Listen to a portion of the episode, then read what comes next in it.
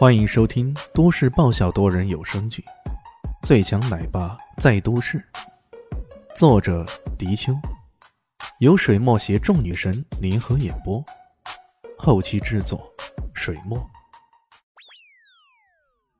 第八百四十八集。虽然两人合力的话，武力会在慕容山海之上，可眼前这对手在对付慕容山海的时候，却显得游刃有余的。哪怕他们是卯尽了全力，也未必能将对手给击败。那现在该怎么办呢？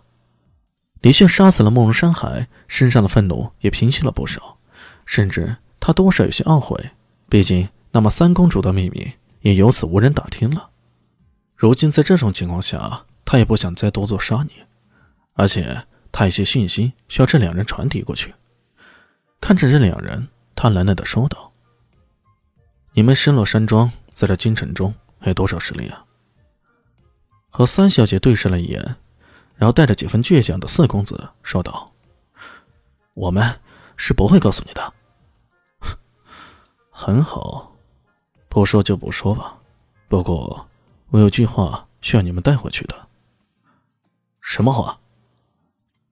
从今日起，我李轩向失落山庄发出挑战。从今日起。至任意一方终结为止，不死不休。他的声音不大，不过却一掌清晰，传入到四公子两人的耳中，却如轰雷那般。这个人居然向整个失落山庄发起挑战，这简直是亘古未有之事啊！你一个人的力量，纵管是北怪的弟子，却竟然敢挑战堂堂的失落山庄，简直是荒天下之大谬啊！于是。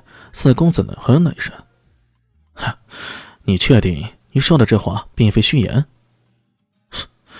绝非虚言，我李某说话做事一就是一，二就是二。”“好，很好，我代表山庄接下你这个挑战。”“开啥玩笑？堂堂四大山庄之一的失落山庄，难道还怕你一个世俗界的人不成？挑战我失落山庄，就怕你有来无回呀？”两人接下挑战，扛起了慕容山海的尸身，转身离去了。其实他们一时脑筋没转过弯来。以失落山庄的传统，有人敢斩杀他们庄中之人，还是功名显赫的有功之人，那岂能不将这凶手绳之以法？李炫的高调宣战，不过是将聚集点集中到自己身上而已，结果其实没什么两样。当然，这只是从失落山庄的角度来说。李炫等这些人离开以后。马上拨打了个电话。那儿，帮我传二号令下去，凡是在大夏国的死神殿兄弟，立刻向京城回去。从今日起，死神殿与失落山庄全面开战，不死不休。那边的老二不知还是在开车还是咋的，闻言这车子都差点开翻了。老老老大，这这是发布死神二号令的意思了？我能知道原因吗？死神殿成立这么多年。也只发布过一次死神令，那次正是对付那个杀害自己佣兵团的那次。如今老大突然说发布死神二号令，这简直犹如晴天霹雳那般。你在事前可以完全没有任何的预兆啊！那大哥能不能给点心理准备啊？是失落山庄害死了林峰，这件事我刚刚查到了。原来，好，我这就发布令令。后天我会赶到京城的。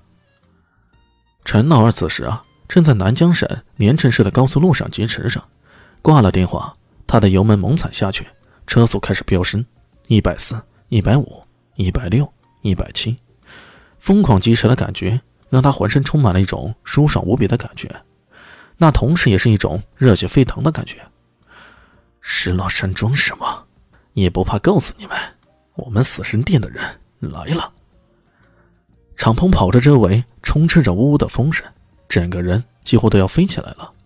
死神二号令发布以后，整个死神殿庞大的机构开始迅速有序的运转起来，而李炫也并没闲着。他除了接收来自各方的信息以外，还有一件事需要处理的，那就是助力兽羽山庄应对御兽老人的来袭。站在紧锣密鼓训练着那些猫狗的时候啊，突然接到来自陆晨晨的电话了。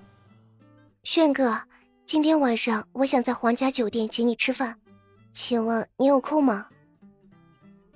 陆纯纯的声音甜甜的。吃饭呀，可能没什么空，最近比较忙。一想到自己本来出来是度蜜月的，可现在却让自己像陀螺一样转，这种感觉还真的不好受。哎呀，中年男人不如狗啊，我太难了。哎，等等，这说的是中年男人，好像哥还没到中年吧？怒纯纯却说道：“我今儿算是认祖归宗，所以今晚的宴会很正式的。”叫做陈谢宴，我要感谢所有帮助过的人，而你是对我帮助最大的，你一定要来哦。陈谢宴，这名字也算有趣吧？那去吧。一听到这个正是认祖归宗的宴会啊，李迅就知道这不会是一个很风平浪静的过程，其中肯定掺杂着各种各样的势力的搏斗，还有那个侯英如。之前陆世昌曾经说过，他会突然变成另一个陌生人，万一他对陆晨晨不利呢？